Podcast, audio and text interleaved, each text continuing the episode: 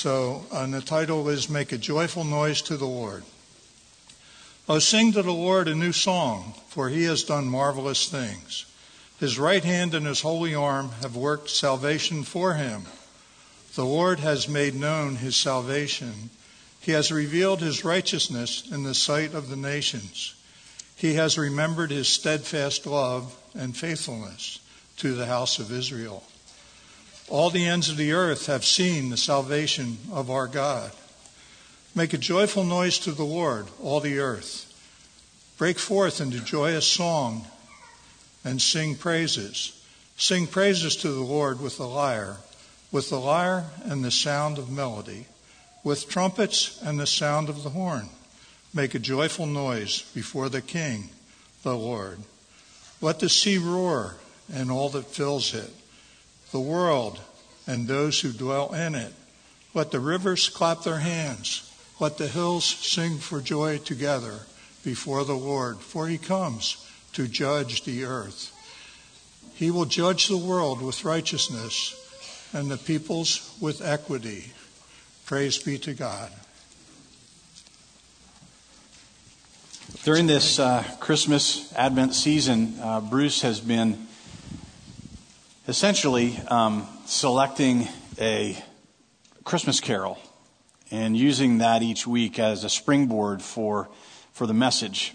Um, today we are, we are doing that as well. Uh, I guess you, could, you might call this the finale of, of our Advent series of messages. Um, the song that we're, we're using as our springboard today is the song Joy to the World. And uh, my guess is that, that many, if not most of you, are familiar with this carol. Um, it is based in Psalm 98, and it's written by Isaac Watts. Uh, Isaac Watts wrote a number of, of hymns based in the Psalms, and typically what he does, and I think he has done it here as well, is he he makes an effort to connect the psalm, even though the psalm is an Old Testament uh, scripture he makes an attempt to connect the psalm with the reality of a New Testament faith in Christ. So I, I, think we'll, you know, if you were to look through the, the Christmas carol itself, you would see that there's a lot of the realities of Jesus and, and the birth of Christ uh, that are present. Um, but here's, here's what's interesting. It's really only the first verse of the Christmas carol that really would be considered a Christmas carol. Um, you're familiar with it. Joy to the world, the Lord has come. Let earth receive her king. Let every heart prepare him room, and heaven and nature sing.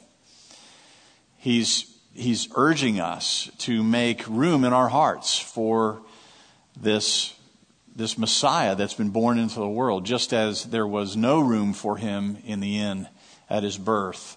Um, Isaac Watts is urging us to make room in our hearts for him in our lives. Uh, but the remainder of the carol essentially is based in the last two thirds of Psalm 98, which is not really about the birth of Christ. In actuality, it's about the return of Christ, the second coming of Christ, when he comes in judgment.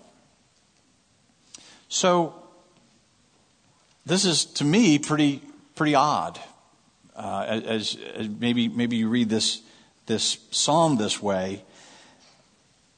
The psalm essentially is calling us to glorify God, to praise God. He's calling all of creation to glorify God. Why?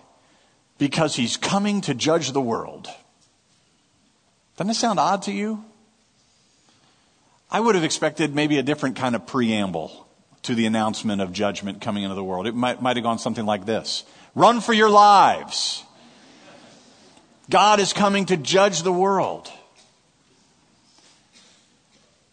But, but in Psalm 98, there's a call to praise, there's a call to worship, there's a call to glorify God, for he comes in judgment. And so today's message is about judgment.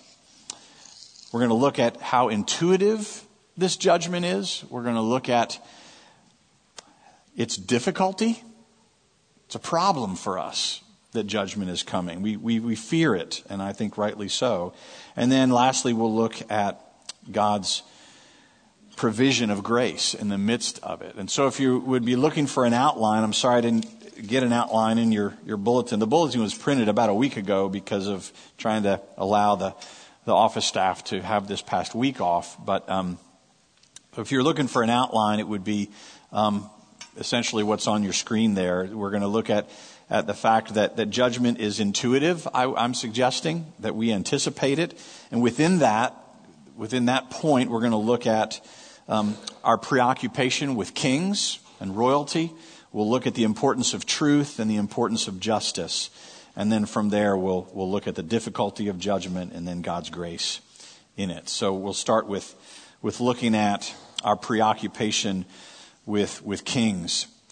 You'll, you may have noticed uh, in verse 6, it says, With trumpets and the blast of the ram's horn, shout for joy before the Lord the King. And this, so the psalmist is announcing the coming of a judge, and he calls this judge a king. And this king's arrival seems to be anxiously anticipated by all of creation. The entire world, all that God has made, and everything in it, all who live in it. Writers like C.S. Lewis and J.R.R. Tolkien have long pointed out, and, and by the way, Bruce on, on multiple occasions has, has talked about this as well, that there's, there's a great deal of ancient literature that has this theme in it, this pattern in it, where, where the world is, is in darkness, the world is in chaos, the world is full, full of injustice, and yet there's this anticipation for a good king who will ascend to the throne, ascend to authority, and bring order, bring peace. Or the, the theme may, may be slightly varied from that. There, there may be uh, themes running through ancient history, uh, ancient literature that, that talk about how there was a good king. And, and that good king brought order and brought peace and prosperity. And then that king left. That king either died or that king was, was stripped of his power. And then the world fell into chaos or falls into disarray. And then there's this longing for that king to be restored for that king to return. Obviously, if you're familiar with the, the literature of C.S. Lewis and Tolkien, you know that, that particularly Tolkien has this theme in his literature. If you're familiar with, with the, the Lord of the Rings um, trilogy, you know that both in the books and as well as the films, one of them is actually called The Return of the King. And so, so clearly his writing has theme like this. But but even in ancient Greek and Roman literature that, that's not based in Christianity at all, you'll see this kind of, this kind of pattern, this kind of theme where, where there is a rightful king who, who is put in power or who returns to power and brings about peace. Fairy tales are even filled with this kind of a, of a, of a pattern as well. But it's not just ancient literature where, where we see this kind of preoccupation, pursuit of, of a theme like this. We, I think, even in modern day, uh, people have a preoccupation with monarchy and royalty. My guess is that, that this next picture that, I, that comes up on the screen will not be foreign to you. You know who Prince Harry and Meghan Markle are or before them. My guess is you, you saw the wedding of Prince William and Catherine. And I don't have to remind those of you who are older like me of the decades that we devoted to Prince Charles and Diana. All this attention. I gotta, I gotta let you know about something. I don't want to burst your bubble. These people have no power. They have no, uh, no authority. I almost want to say, to quote from Elf, they sit on a throne of lies, but that's not really true. But they, but they don't have authority. They don't rule. And yet, particularly in Great Britain, these people can't move without a paparazzi and without everything that they do being published for the public consumption. Some suggest that, that this preoccupation with, with kings and royalty is because we recognize that, de- that democracy is not perfect, and it's not. Democracy may slow the evils of society. It makes it harder for corruption to, to thrive. But we all know that democracy is not immune from corruption. In fact, it was even Winston Churchill, who was probably one of the greatest defenders of democracy in the last century, who reportedly said, Democracy is the worst form of government, except for all the others. What he's acknowledging is that democracy is not perfect. It just happens to be the best one that we've found, given the fact that human beings are prone to corruption. A lot of people would argue that the best form of government would be a benevolent dictatorship. If you could truly find a good king and a wise king, and they could really be in charge, well, the world would probably be a better place. But we don't have that. So we have democracy, which is kind of the best that we can find. But so some, th- some think that, our, that we have this preoccupation with kings because we know that the, the current form of government we have is not, not ultimately the best. But Tolkien and Lewis suggest there's a different reason for our preoccupation with kings. And it taps into something that is hardwired into our soul. It's the idea that, that the scriptures talk about as, as eternity in our hearts. That God has placed eternity in our hearts. There's something that we aspire to. We long for it. Maybe we've never even seen it, but we still long for it. As human beings made in the image of God, we have a consciousness of God. We have an awareness of God. Romans chapter 1 says that we have this knowledge of God, but we suppress it. We push it down. But deep down, we know that we will not be what we were made to be until the one who made us returns and his benevolent rule is restored. Another way that we anticipate the coming judgment relates to the importance of truth.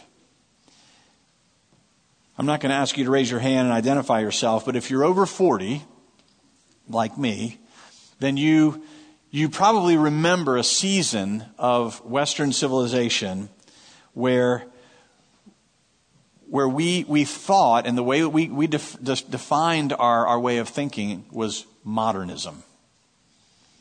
Modernism basically held science as the, the highest form of truth.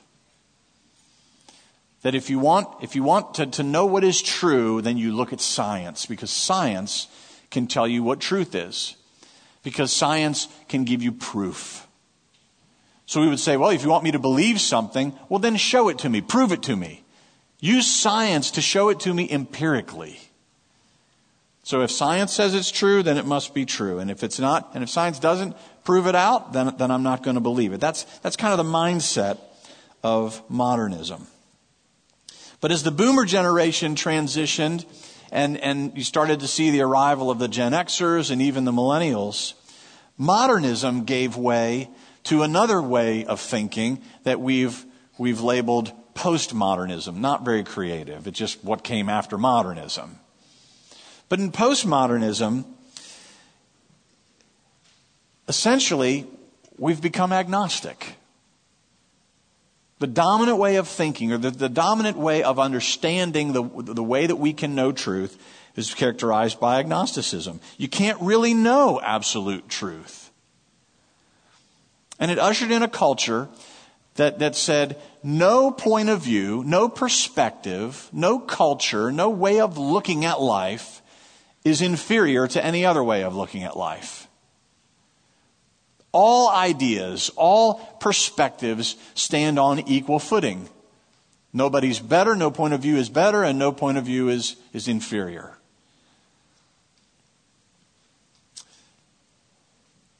One of the things that's positive that, that came from in postmodernism is that, that essentially voices and perspectives that used to not be heard that we wouldn't listen to. They didn't get any press because they were peripheral. Now, those kind of perspectives and voices are heard. Things that used to be dismissed because they weren't the popular way of thinking now have a voice.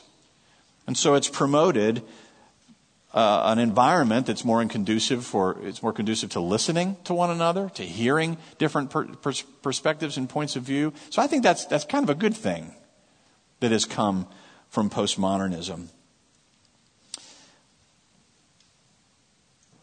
Think about this though. Is it your assumption that we still live in postmodernism? More and more, I don't think we are. In fact, the more I think about it, I think we've left postmodernism quite a while ago. The draw, one of the drawbacks to postmodernism is that if, if no perspective or point of view is better or worse than any other, then you have no foundation upon which to say that something is wrong or something is false. Think about that. If, if, if every idea out there is equal, equally value, valid, therefore equally true, then you have, no, you have no basis on which to say that's false. That's wrong. That behavior is wrong. That belief is wrong. Because you also have no basis upon which to say that something is true or something is right. As helpful as postmodernism may have been for promoting discourse, I think it was doomed to be short lived. Why do I say this? Well, A, because I don't think it's sustainable, and B, I'm paying attention. Have you paid attention to public discourse lately? Have you listened to the way that debates are taking place in our society between people who don't agree with each other? Between politicians who don't agree with each other? We have grabbed hold of judgment with both hands.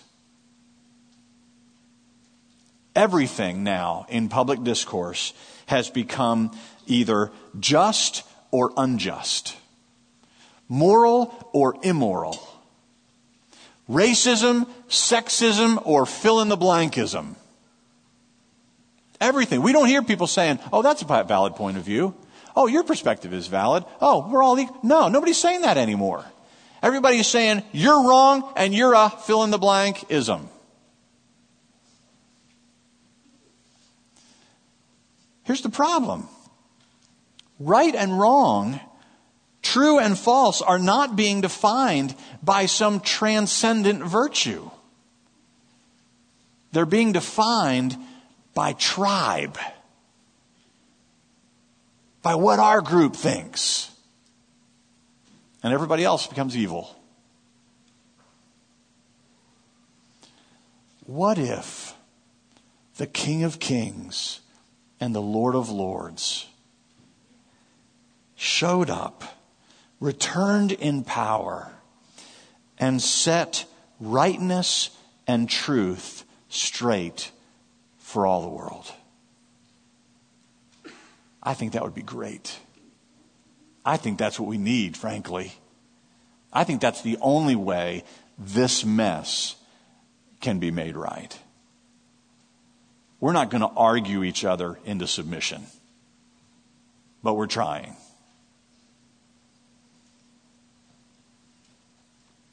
We don't have a lot of time for, for me to go into this very deeply, but, but I think you can apply this same line of thinking to justice and to throw in another word, to vengeance. I would suggest to you that because justice is an attribute of God, and because we are made in the image of God, that we are hardwired for vengeance. Think about this. God said, don't engage in vengeance, right? He said that. Don't get involved in vengeance. But he didn't say because it's wrong. He said, don't get involved in vengeance because vengeance is mine. You catch that? He didn't say it's wrong. You're getting uncomfortable, aren't you? But he didn't say it. He said, Don't get involved in vengeance because vengeance is mine, saith the Lord.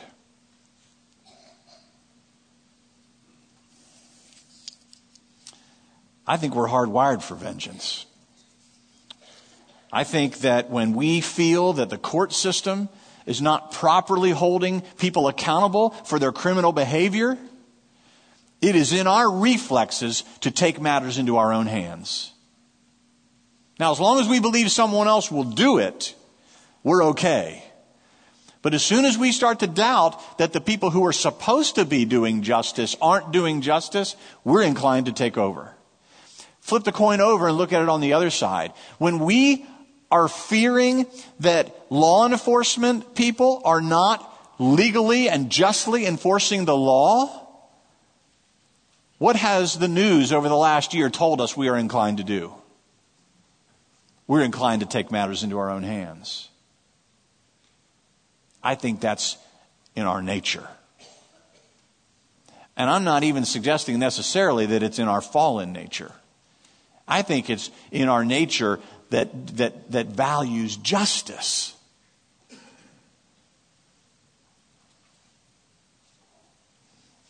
It's the same problem that, well, let, let me, let me transition this way because we got to move on, but, but I'm, I'm simply saying this. When you look at our preoccupation with the return of a good king and our, and our, our value on truth and justice. I'm saying for all these reasons, we need judgment. We want judgment. But there's a problem with judgment, isn't there? You feel it, I feel it, we're all uncomfortable here. There's something, there's a problem that comes with judgment that we all recognize. I'm uncomfortable. And, and, and here's the problem the problem or the difficulty with justice and judgment is every time I point to you, I have three fingers pointing back at me, right? Just for clarity, that's not in the Bible. Okay? But the principle is the idea that be careful when you, when you point to other people in judgment that you got three fingers pointing back at you, that, that's actually a biblical concept. It's, it's the same reason that, that Jesus said, the one who is without sin, let them be the first one to cast a stone. Right?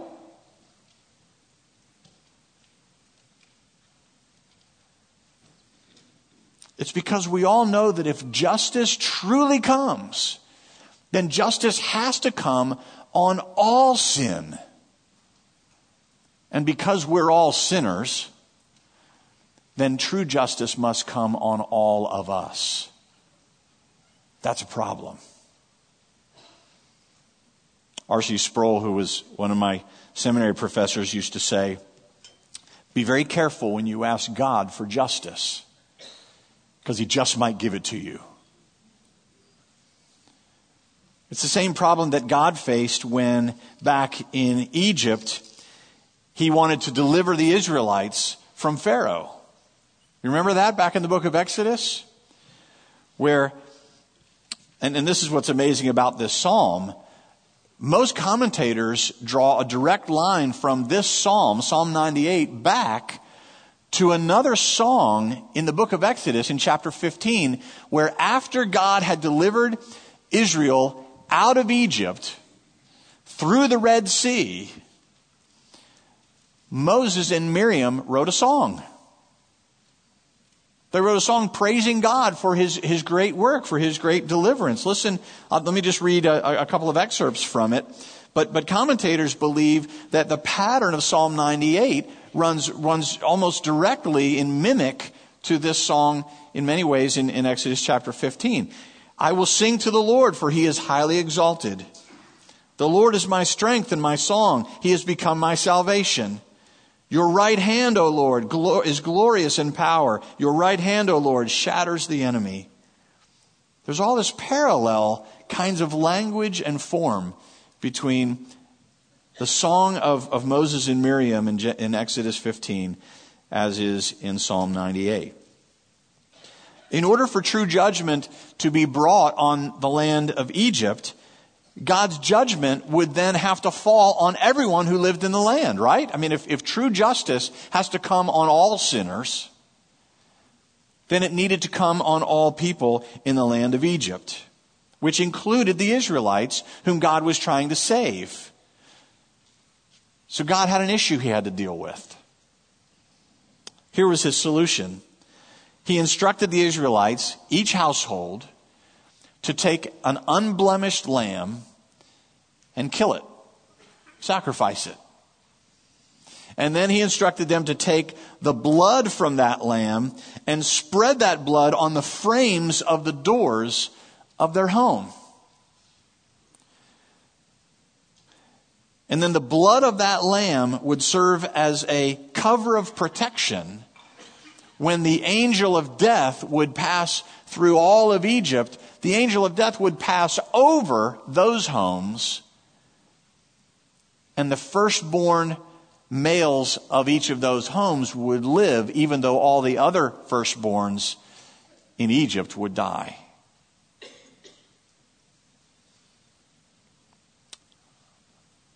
This is the problem, the difficulty of judgment. That if true justice comes, then it must come on all. Which means it must come on us. That's why we're uncomfortable. That's why justice is, is difficult. But this also brings us to God's gracious provision in the midst of judgment. Because the Passover lamb was a foreshadow, it was a pointer. It was a pointer to something in the future that had not yet come to pass. It was a picture of a true lamb who was yet to come. It's marvelous that in the New Testament, when John the Baptist first sees Jesus as an adult, He's with his disciples and he sees Jesus walk by and he says to his disciples, Behold, the Lamb of God who takes away the sin of the world. John the Baptist was not just being poetic. He was saying, Remember back in Egypt? Remember the blood of the lamb that covered the Israelites so that when the angel of death came, they were spared? That, that lamb was pointing to another lamb, and that lamb just walked by. Jesus Christ, the Lamb of God who takes away the sin of the world. Jesus Christ was the spotless one. He himself knew no sin, and yet he was sacrificed for us. He went to the cross for us to atone for our sin. And His blood is what covers us. It covers our sin. To those who receive Him, to those who believe in His name, He gives the right to be called children of God, heirs of God. In his first coming, he did not come to judge. We sang that in a song just a little while ago. In his first coming, he didn't come to judge, he came to save. but he will come again. And the scriptures tell us that when he comes again, he will come as a conquering king and he will bring judgment. All the earth will shout for joy to the Lord, the King. The sea will resound and the river, the rivers will clap their hands and the mountains will sing together, for he will judge the world in righteousness. So I have a question for you. It's not complicated, but it may not be easy. Do you believe this? What I mean is, do you believe the part about judgment? I, I'm assuming that most of you are not having a hard time believing the first half that Jesus came to save. That little cute baby in a manger, swaddling cloths, even that he went to the cross to die for our sins, resurrection. Most Christians are very comfortable with those ideas. But do you believe that he is going to come again in judgment? The scriptures say he will. The same scriptures that predicted that he would come the first time as a savior also tell us that he will return as our judge. Let me leave you with two closing thoughts. If I believe, if I truly believe that this coming judgment is real, then Christ must be my most treasured possession. Doesn't that make sense? If this judgment is real and I believe that it's really going to happen, what else do you have that is more valuable to you than the one who will cover you and protect you from that judgment? Nothing you have. So if I truly believe that this judgment is real and it is coming, then Christ will be my most treasured possession. I will love him like no other because he means more to me than anything else. And the second thought is this if I truly believe that this coming judgment is real, then my highest calling has to be gathering other people under this protection. Doesn't it? If it's really going to happen, if it's really coming, then, then isn't our highest calling then to gather other people in under the blood of the Lamb so that they too might live? May it be this way for us. Joy to the world. The Lord has come, and He will come again. And when He does, He will judge the earth in righteousness. Let us pray. Father, this is a really hard message. It's hard for us to hear. The first half isn't that hard. But this part about having, having come as our Savior, Jesus will return as our judge. Lord, if this is true, then, then Jesus really is our most treasured possession. He is the one whose blood covers us from the angel of death, from the judgment, so that we might be spared.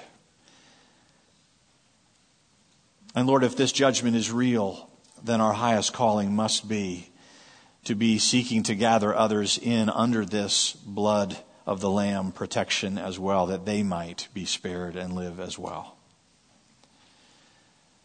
Lord, we ask that you would help us to see Jesus this way as our most treasured possession and to see the gospel of our salvation, the message that brings rescue and deliverance to sinners like us. Help us to see bringing others in to this protection as our highest calling. Please be working in us. Incline our hearts to these truths. We ask this in Jesus' name. Amen.